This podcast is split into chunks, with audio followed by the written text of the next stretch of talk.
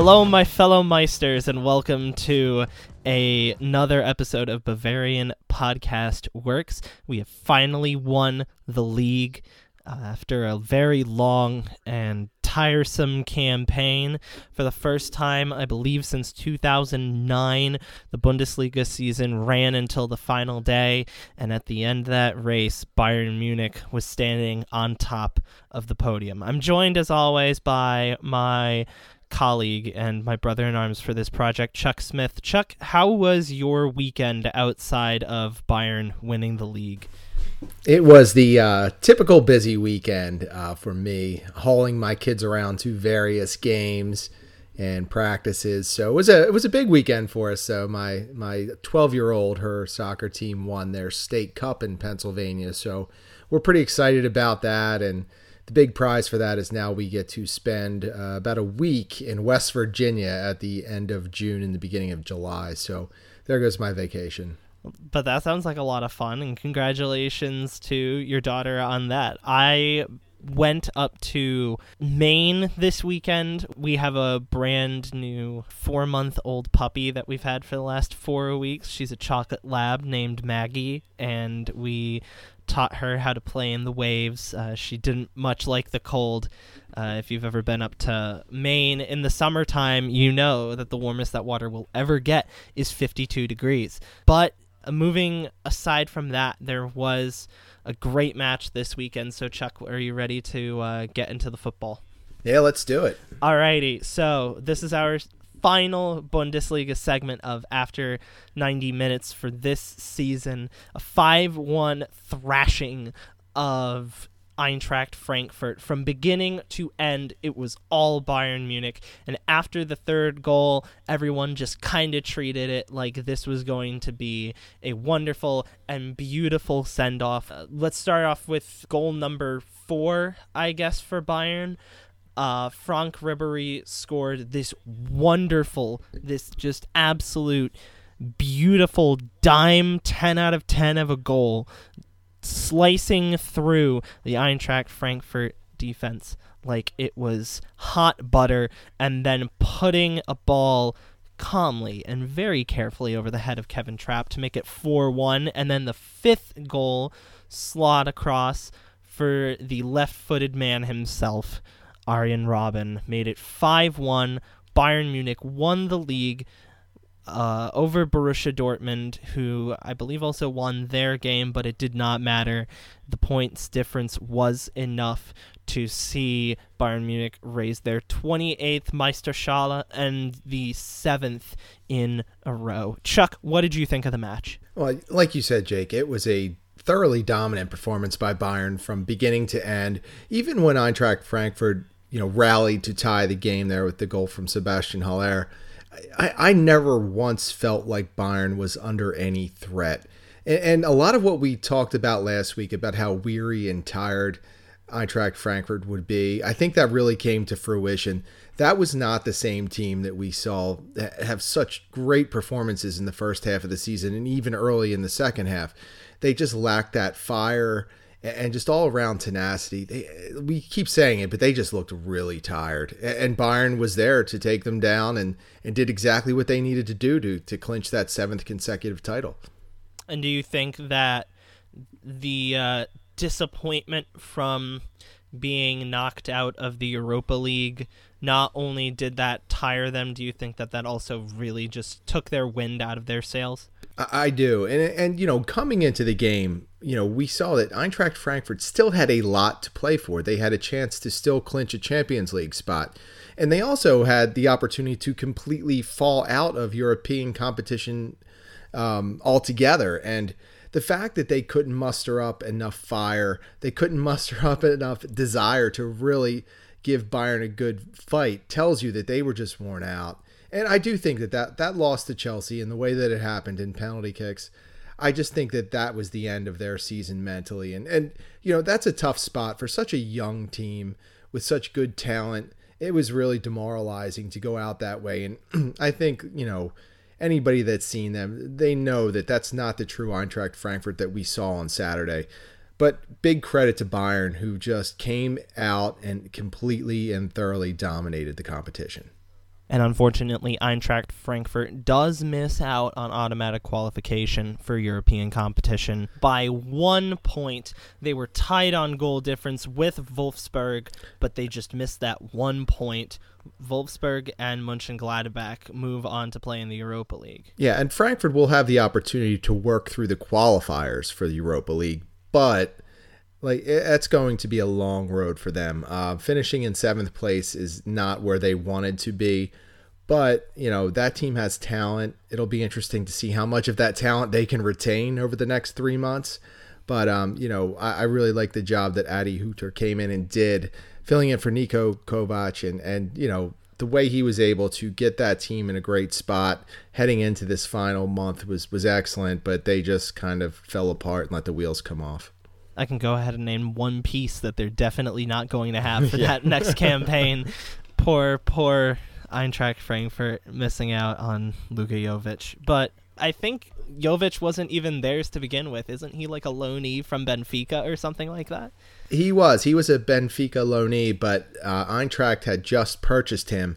And it looks like they're going to uh, flip Jovic there to Real Madrid. It's just a matter of now I guess, working out those final dollars. If you read the reports out of Spain, uh, it's a done deal, but we haven't seen anything official as of yet. I think if you just generally looked at the scoreline from this match, it did not seem like if you had watched Bayern Munich all the way up until everything started to collapse in October and you said to yourself, "You know what? I am never going to watch Bayern ever again."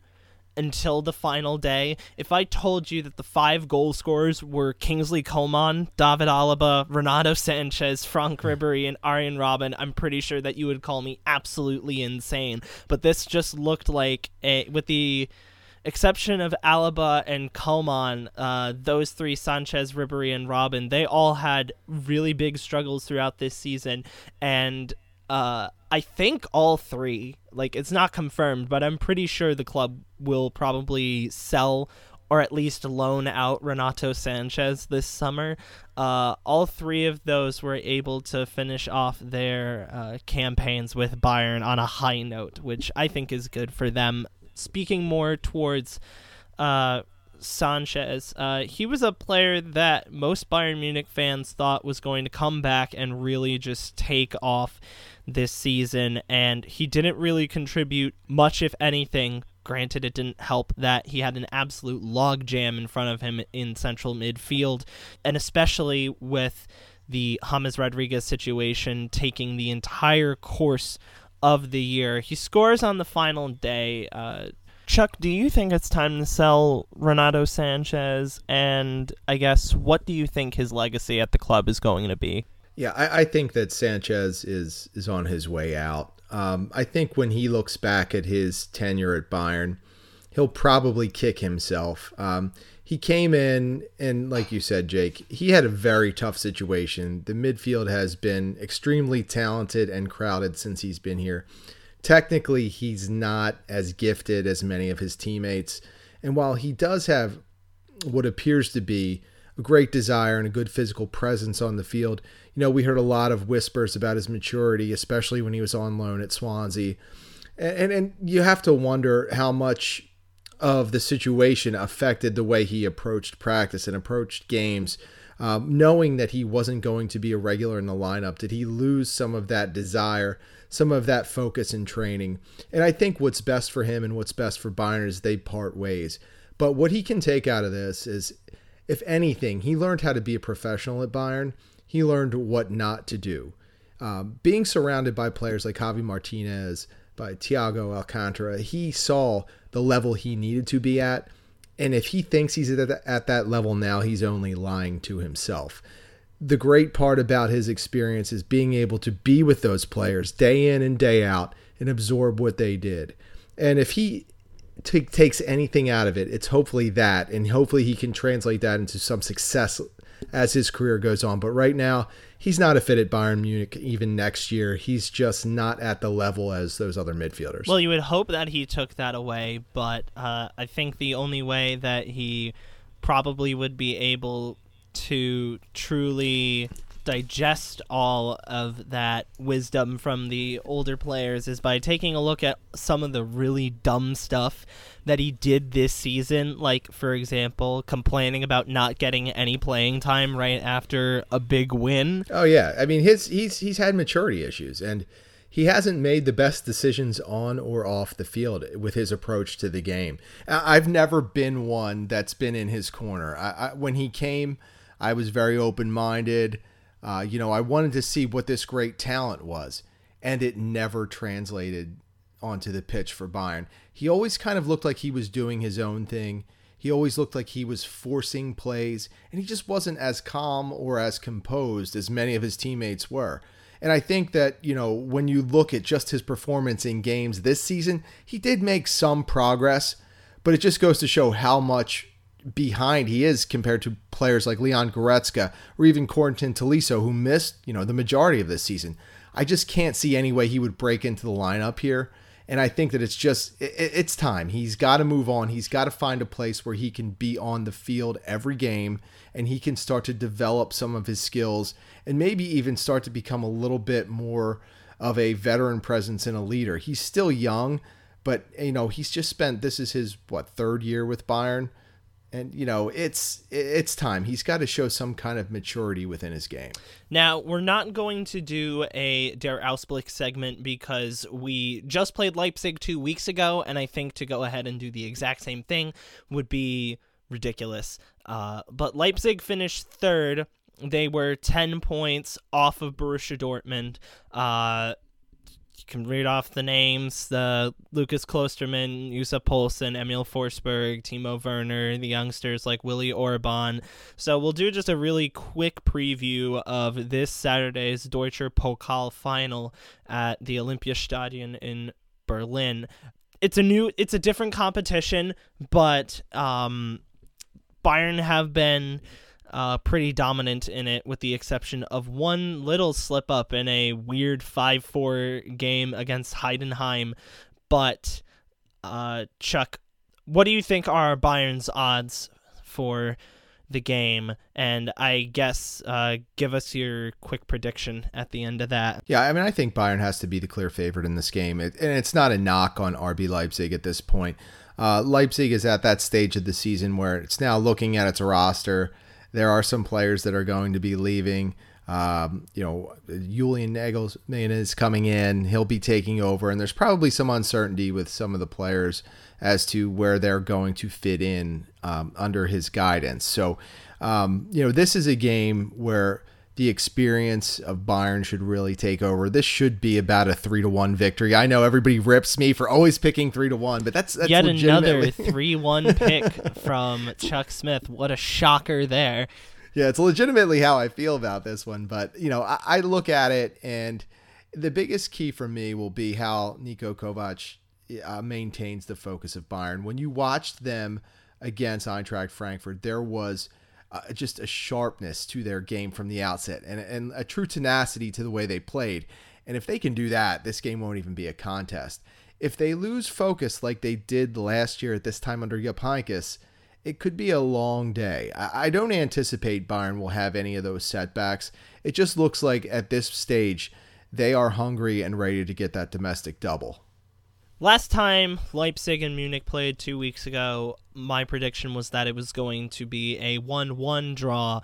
It became a nil nil draw. And I think that was mostly because Bayern Munich was still in the throes of the league and they had the pressure on them to win the league then and there. Uh, this is an entirely different kind of pressure.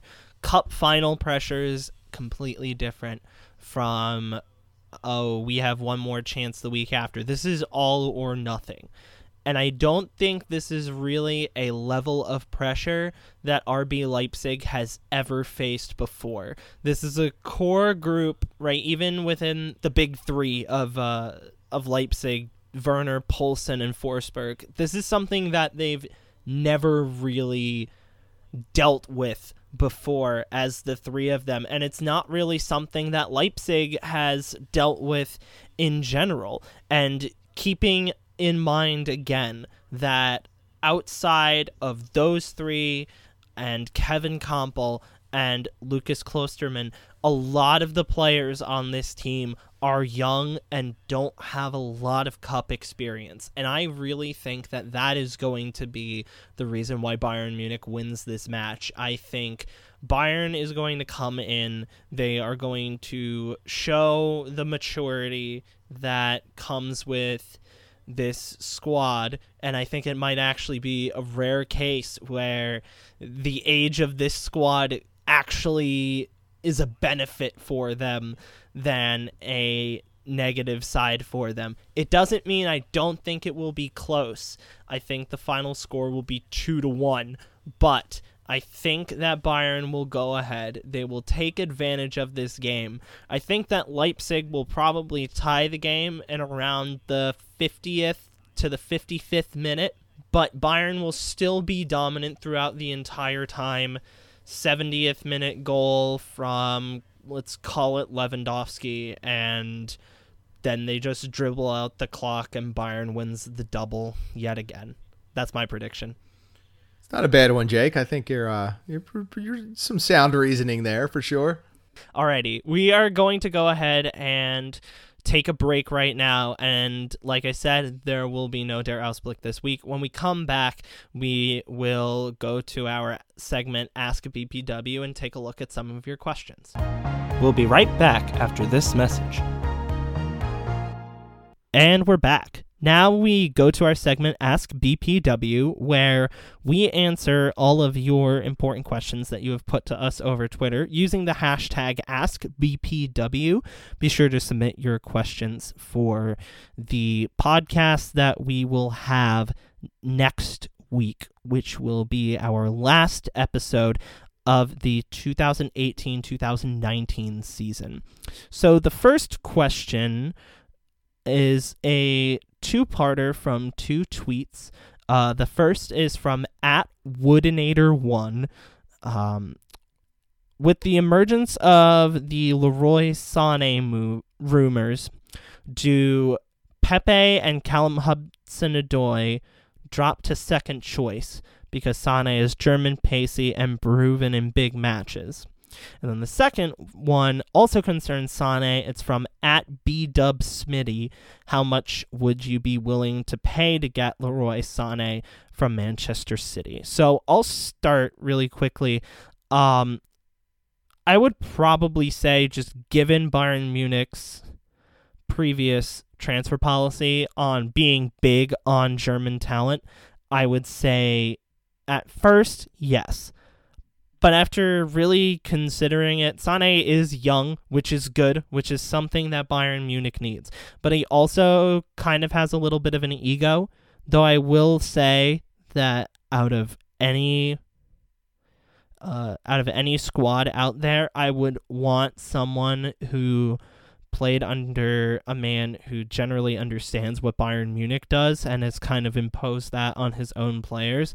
And that's basically what Pep Guardiola is really trying to do at Manchester City. So I think Sane would easily fit in at Bayern Munich. And if anything, it would definitely help him with his prospects for the national team.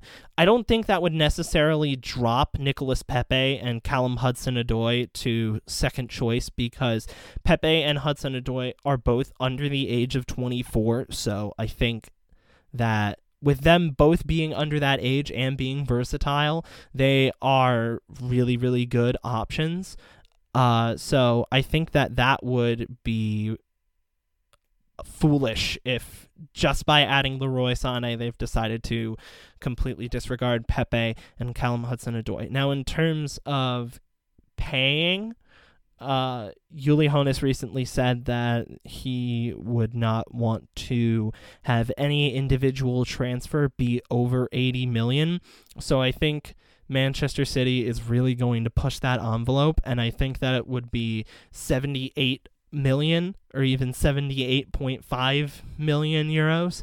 Um, I would personally be willing to pay about that much. I would p- be willing to pay about 70 to 75 for Sane because he's pretty good. He shows up in big games, and I imagine that Jogi Löw would have really loved to have him in the 2018 World Cup instead of getting absolutely humiliated and knocked out.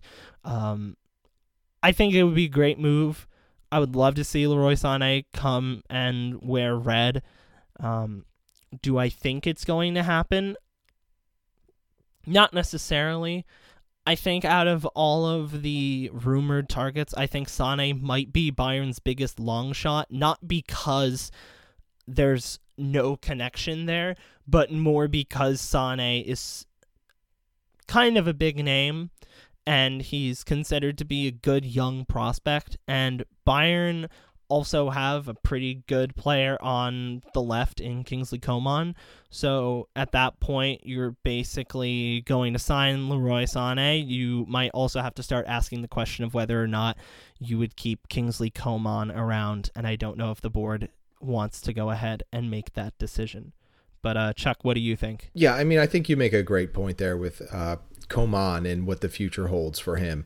Um, you know, obviously you'd have to consider that if you were going to invest in a talent like Sane, you would have to look at the existing roster and see how you could make it all work. Uh, when it comes down to it, when I look at those three talents mentioned, Sane, Hudson Odoi, and and uh, Nicolas Pepe, I, I, right off the bat, I I would axe Pepe. I just I have a feeling he's not as refined as he would need to be to play at a club like Bayern. No, but I uh, like Pepe. I know, I, and he's a popular player, and I know a lot of people really do like him. Um, but I just, I just think that there's probably going to be some growing pains there, and I don't think that Bayern is going to be in this patient mode of waiting for players to mature. Uh, when it comes to Hudson Odoi, we had touched on this in the last podcast. He is a great talent. Um, you know, it, it's a risk with his Achilles injury. Some people never come back from that you know, at 35 to 40 million, is he a worthwhile investment? Probably. But if I had to pick one of the three, it would definitely be Sane. And looking at a price, I mean, I think that 80 million euro limit is probably about as high as I would go. And I know that there are some figures out there speculating he could go for as much as 100 million. I honestly think he's he's using Bayern a bit um, for leverage against Manchester City, and I know that there definitely is some friction there with Pep Guardiola and how he's used Sane. Uh, and obviously, with the connections of Pep to Bayern, it makes all of this come together and make sense. But financially, you know, is City willing to, you know, sell a player for 80 million or 70 million that they might be able to sell to, uh, you know, another English club or Juventus? For 100 million? Uh, it's an interesting question, but you know, in the end, uh, I'm feeling that Sane is going to be back with Manchester City next year, and that Bayern uh, will come away with uh, none of the three players mentioned. So, you know, it'll be interesting to see how it plays out and how what Bayern's strategy will be if they can't land Sane, Hudson Odoi, or Pepe. Last week we asked Federico Chiesa, Pepe, Callum Hudson Odoi, or Ante Rebic. And out of those, I said I would go with Nicolas Pepe. If you threw Leroy Sané in there in a heartbeat, I would say Leroy Sané without even having to hesitate or even consult statistics as I'm apt to do. I would just immediately tell you we mm-hmm. would have to go and get Leroy Sané. But if you don't think we're going to get Sané, then who do you think we're going to get to go ahead and play on that wing? I'm still in the Werner is going to play out wide camp. I think that he's coming to Bayern. I don't even think it's a question anymore. I think it really just boils down to the dollars. And I think that, you know, uh, like I said, I'm one of the people that can envision Timo Werner playing out wide and contributing at, you know, two, three, four positions for Bayern. Um, and I think that's the way they need to go. I think he's a dynamic talent. I think he brings all the pace of someone like Sane. I think he's got great scoring ability. And I think he hasn't been tested or pushed out wide like he should have been at, at Leipzig. And that's because they needed him centrally. So I think that's that's the player I would go after. I've always been a hardcore hashtag team Timo, hashtag Timo time supporter and I know that I've I've got a few of us here on, on BPW that are really, you know, leaning that way. And there's also the anti Werner crowd. So but that's my man. That's who I'm going after. That's who I'm going to take into this next phase of Bayern. I like Timo. I just think that after you go ahead and look at how bad he did in the mm-hmm. 2018 World Cup out wide, that I don't know if I would want to buy him as my sole replacement for Franck Ribery. I think that he has the ability to be versatile. I'm not denying the fact that he has that capability. I think, if anything, if Kovac gets him, I think that would mean that he'd try to start angling for a 3-5-2 with Muller as a false nine and Werner and Lewandowski up top together. I just really don't see Werner coming in solely to be utilized as a winger. I think that Bayern should go ahead and replace Robben and Ribery with you know people who are going to be wingers full time. Yeah, that's a legitimate concern, and and you know you could even throw in that Kingsley Coman and Serge Gnabry they're they're injury prone. I mean that's just the way it is. Uh, from my perspective, I look at that 2018 World Cup as a complete and utter dumpster fire that Jogi Löw it brought upon himself. So for me, I don't judge too many of the players uh, too harshly based on that experience. And, and you, you make some great points. I mean you're I'm making a grand assumption that Werner's going to be able to step in and contribute out wide right away without any learning curve. It's it's something that you know I'm giving him the eye test, something I've seen in his game. And if you're going to sit here and argue with me and give me counterpoints, I would respect everything you would say because I'm going off just something that I've seen. I can't even quantify it other than I've seen him play and I think he can make that adjustment. And I think that when he's surrounded by other great players, it will only bring out more of his game. Um, but you're right, Jake. I mean, if you're looking for a true winger, someone that's going to specialize and play the type of of style at wing that you know Ribery and Robben have played, Werner's probably not your guy. And and I couldn't argue and tell you that he would be. But I just love his versatility. I love his pace. I love his nose for the goal. And I, I think that he gives Bayern that next step, that bridge that when Lewandowski eventually starts to wear down or slow down, you know, he makes that transition to the next great striker. Uh, for Bayern. So, I mean, that's where I am. And I know that many people are going to disagree with that, but that's where I'm at with this whole situation. I think you bring up some good points, but I think that was also a very good place for us to go ahead and move on to our next question, which um, I am actually kind of interested to talk about. Uh, at Harris John 85 asked, Is there any hope that Bundesliga TV contracts can catch up with the EPL?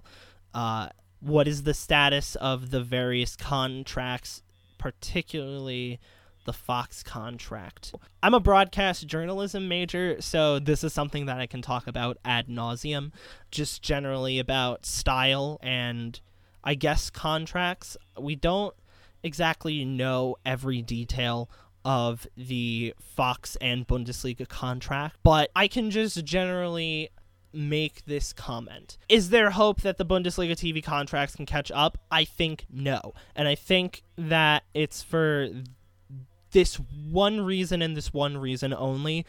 It's because NBC Sports went ahead of the entire curve of following soccer. Everyone kind of made the realization that, at least in terms of America, soccer really took off in 2014. The Premier League was in the United States with ESPN for a while, and then it switched over to NBC, and they really took it and ran with it. They ran really, really far. They dedicated a lot of their production to coverage of the Premier League, and they've done a phenomenal job at it. Their style is amazing. Their commentators are great, whether you're talking Arlo White or Rebecca Lowe or Kyle Martino. They're so good at what they do.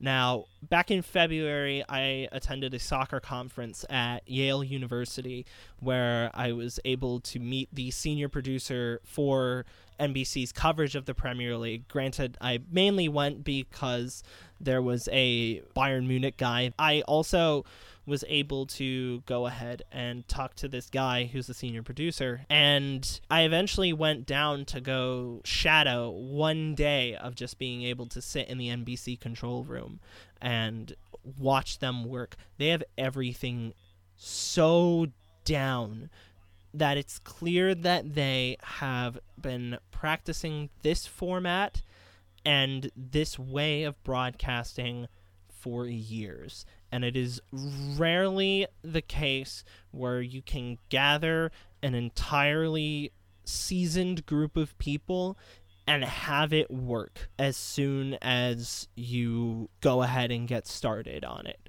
Now, I think Fox will be able to improve their coverage, but I don't think they will ever catch up to the way that NBC does it. I feel the only way that they can really ever catch up with the EPL is if the Premier League decided to take their rights and move it to somewhere else other than NBC. And I think that that would be ridiculous because NBC, not only did they really beat the trend of soccer in America, they helped to build it by a lot of their campaigns. Whether you had Jason Sudeikis as uh, Ted Lasso, the uh, American football coach who becomes the manager at Tottenham for a day. Um, through funny skits like that, through being able to really just ingrain themselves into the minds of American soccer culture and American soccer fans. By being there early, they were able to really grab that American market. For Bundesliga fans, most people really only follow the Bundesliga because of a couple of reasons. One, they're aware of Bayern Munich. Two, they really started watching after the 2014 World Cup. Three, they were born into it and they have the heritage of it, or they'd been following somehow for a while. Rarely ever is it the case where you will take a look at it and will say, oh, yeah, I've just decided to be a Bayern Munich fan out of nowhere because it was very hard to go ahead and watch all those Bundesliga games. And it's a godsend that Fox has that contract but for right now, it's clear that they're behind the EPL because there's a lot of money in the EPL. There's more money in the EPL than there is in the Bundesliga. And that's just obvious by the terms of how many wealthy owners control teams in the EPL. And that's not the case with the Bundesliga. So they're not able to go out and buy every single player. And I think that's another major reason. It's that the EPL is kind of more competitive than the Bundesliga is, right? You've had one team, our team, which has won the last seven in a row, whereas the last team, I believe, to ever repeat for the EPL was Manchester United. And for one of those two campaigns, I think they had Cristiano Ronaldo. So it's been a while since they've had back to back. So I think that. Oh, wait a second. No, I can't say that because Manchester City just won back to back. But even still, right? So Manchester City won back to back, and the last one before that, it was the other club from Manchester all the way back in, I think, 2009. So it's more competitive, and the vast amount of wealth is more evenly distributed among the top teams. Whereas in the Bundesliga, you have one club, which is our club, which helps its closest rival by offering direct cash injections. You're not going to see that in the EPL, and the EPL teams are going to be able to get the bigger names. So I think just in terms of that, it's hard for the Bundesliga to catch up. And you lose one of your biggest anchors to Bundesliga coverage when Christian Pulisic goes to Chelsea. A lot of the American audience will become Chelsea fans just because the best young American talent goes and switches yellow for blue. And because of that, Uh, I imagine it's created some Borussia Dortmund fans, but I don't think all of them are going to stay there when Christian Pulisic finally makes that transfer this summer. And I think that's going to be really hard for Fox to be able to rebound from. Yeah, I mean, when I look at things, um, I think it's it's near impossible for the coverage at Fox to to catch up with the EPL, and it's not a knock on Fox. I actually really enjoy the Fox coverage, and it might put me in the minority, but I think they have some some great personalities. I think they have some commentators that really know and understand the Bundesliga. I really enjoy uh, Ian Joy. Uh, that was kind of weird saying that, but um, Keith Costigan. I really do like the coverage they provide. I think that Kate Abdo is by far, hands down, uh, one of the best studio hosts in the game. She does a great job in, in kind of keeping the, the show light and making it very enjoyable. And, and I just really do enjoy their coverage. Um, I don't feel like when I'm watching it that they're straining to throw facts at me or that they're, you know, th- you know, just tossing hot takes my way. I really enjoy the way they analyze the game. I think they keep it low key. They don't get too crazy with things and I find it very enjoyable. But that's the product they put out. But just in terms of popularity and trying to match up revenue, it'll it'll never happen. The EPL in America is a, is a monster that that will never uh, be conquered. And as much as the Bundesliga puts out some quality soccer and as many superstars as they do have, that's a losing battle to try and catch up where the Premier League is. It's just not going to happen. So I kind of rambled on that topic for a little too long, but um, that was our segment, Ask BPW. Um, if you want to have your question read out, be sure to tweet at us using the hashtag AskBPW, and we might be able to get you on air. We will be back with one more segment after this break.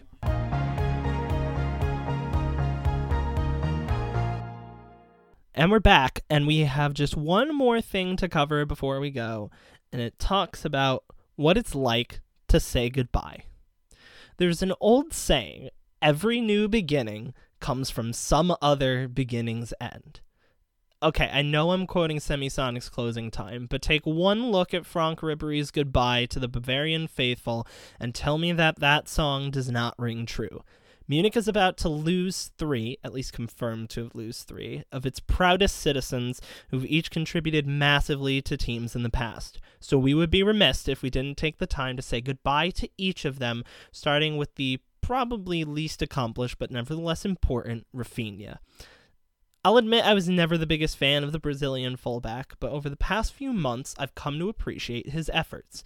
It's not easy to play backup to the greatest right back in the history of the game, and for most of his career that's exactly what Rafinha did. Philipp Lahm was a once in a generation player, and Bayern were lucky to have him, but Rafinha was always there as a somewhat reliable and always more than capable backup. Over the course of 179 appearances, he is always available to help out the squad, and he will finish his time in Munich with 6 goals and 29 assists. And while his defense was shaky at times, he always made sure to give his best effort. While Bayern has two very capable fullbacks coming in to replace him, he will always have a special place in the heart of Bavarians. Now to Frank Ribery, whose amazing sidewinding goal against Frankfurt was named goal of the Bundesliga season in a fan poll. What can be said about the Frenchman that hasn't already been said? He's one of the greatest French footballers ever, making major contributions to Bayern and Les Bleus. After forming a deadly attacking tandem with another player we're about to talk about, he's won more Bundesliga titles than any other player and has contributed to 22 trophies for Die Roten, making him one of the most decorated players in the club's history. While his production has dropped with his age, his 124 goals will put him 11th for the club all time, and his 182 assists are equally impressive across his 424 appearances in the color red. Finally, the man who made it okay for German football fans to like a Dutchman, Arjen Robben.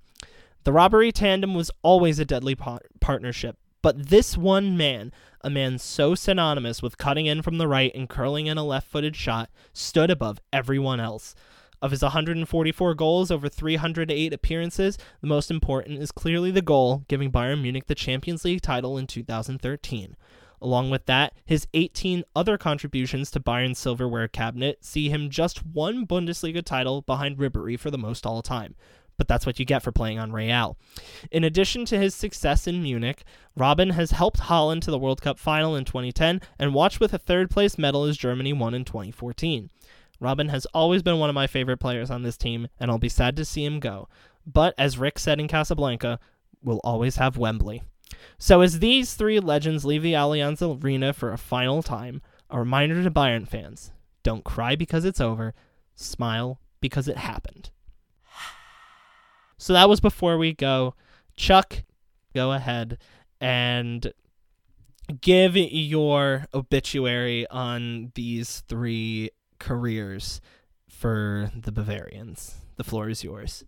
Yeah, I, I, mean, I when you when you look at the three players as they step away, um, I think that we'd all be wise just to take a step back and just appreciate what they've done in their time here. And like you said, uh, you really can't replace these types of players and what they've meant to the club as a whole. Uh, it's kind of funny to look at a substitute like Rafinha, who never was an established starter really, and and to say you know what kind of impact he had, but you know when you whenever there was a shot toward the sideline, there was always Rafinha talking to someone on the bench or or offering encouragement or the first to celebrate. It's not always about you know who has been the top performer on the pitch. Uh, but when you do transition to who has been the top performer on the pitch, it would be very hard you know, over the last what decade to say that you know, Arjen Robben and Frank Ribery have not been among the best at what they do, not just in in the Bundesliga, but but anywhere. I mean, that was a lethal winger tandem, and I think they really helped define a style of play that you could just admire and have fun watching. The tenacity, the speed, and, and honestly, the arrogance that they both played with.